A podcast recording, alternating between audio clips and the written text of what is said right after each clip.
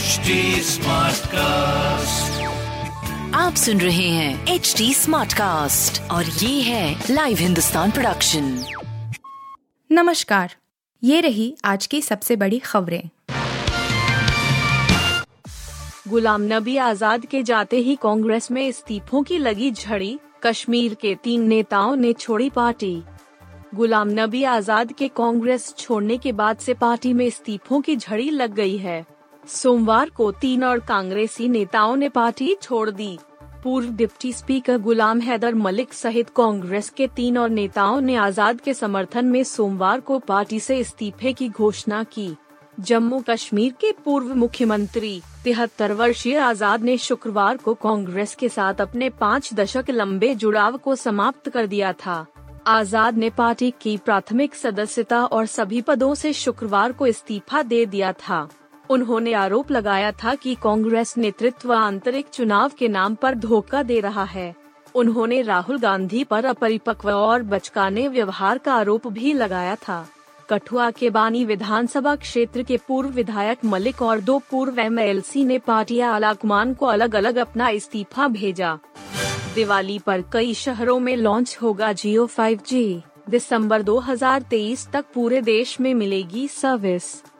Reliance Industries की ए G M उनतीस अगस्त यानी आज अपने तय समय दो बजे शुरू हो गई है।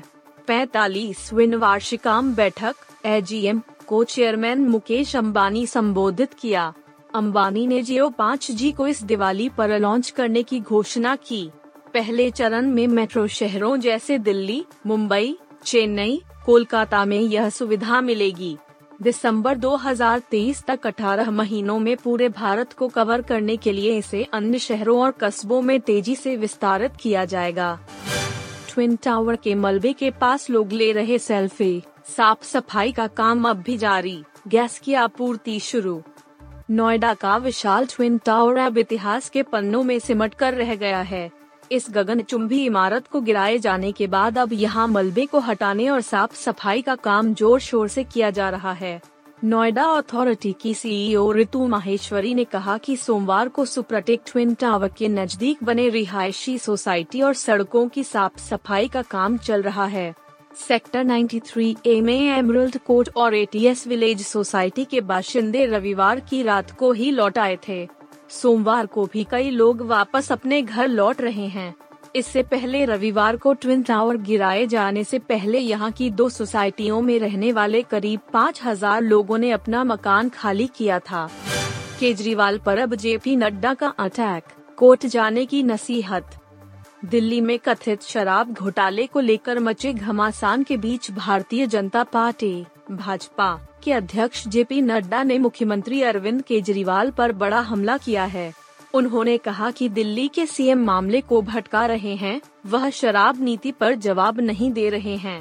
नड्डा ने अरविंद केजरीवाल को कोर्ट जाने की सलाह दी और कहा कि एजेंसियों को जवाब दें।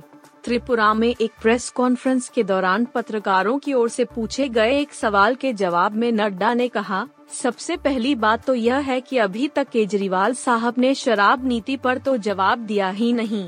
कभी कहते हैं कि हमें अंदर करना चाहते हैं, कभी कहते हैं कि हमें तकलीफ दे रहे हैं। अरे भाई, प्रदेश को घाटा हो गया, इतना बड़ा घोटाला हो गया, आंकड़ों सहित सभी ने रख दिया। तू इधर उधर की बात ना कर, यह बता का कैसे कारवां लुटा तो लुटा कहाँ, आप भटका क्यों रहे हैं। शहनाज गिल की फिल्म का ऐलान, दिवाली दो हज़ार तेईस में करेंगी धमाका। बिग बॉस के बाद शहनाज गिल कई म्यूजिक वीडियोज में दिखीं। अब उन्होंने बड़े पर्दे पर धमाका करने की पूरी तैयारी कर ली है। सलमान खान के साथ वह फिल्म कर रही हैं, ये तो सभी को पता ही है। इस बीच उन्होंने अपने बड़े बॉलीवुड प्रोजेक्ट का ऐलान कर दिया है। शहनाज अपने प्रशंसकों को अगले साल दिवाली पर ये तोहफा देंगी, यानी उनकी फिल्म दिवाली दो हज़ार तेईस में रिलीज होगी। शहनाज की आने वाली फिल्म का नाम अपॉस्ट्रोफी सौ प्रतिशत है। यह एक कॉमेडी फिल्म है। आप सुन रहे थे हिंदुस्तान का डेली न्यूज रैप, जो एच डी स्मार्ट कास्ट की एक बीटा संस्करण का हिस्सा है। आप हमें फेसबुक, ट्विटर और इंस्टाग्राम पे at H T smart cast या podcast at Hindustan Times dot com पर ईमेल के द्वारा सुझाव दे सकते हैं।